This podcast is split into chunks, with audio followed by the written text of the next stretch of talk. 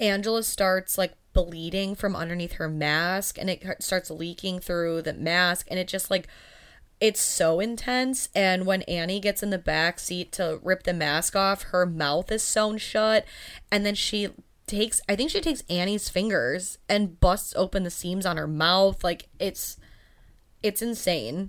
There's definitely some, like, Blair Witch influence, too, when they're, like, running through the woods. Absolutely. Because there's a lot of, like, the POV shots, like, looking up at her and just, like, the flashlight in the dark and everything. Or, like, catching her, like, running in front, screaming, like, oh, my God. Right. But I think what makes, like, the scene so creepy is the way that Angela moves. Silently. Right. Like, even when they're in the woods and he looks up and she's just, like, floating in the tree. Yeah.